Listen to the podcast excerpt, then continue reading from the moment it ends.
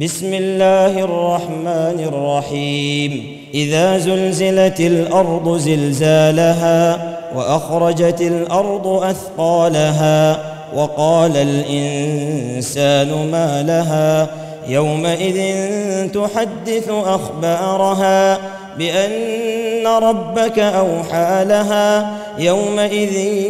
يصدر الناس اشتاتا ليروا اعمالهم فمن يعمل مثقال ذرة خيرا يره ومن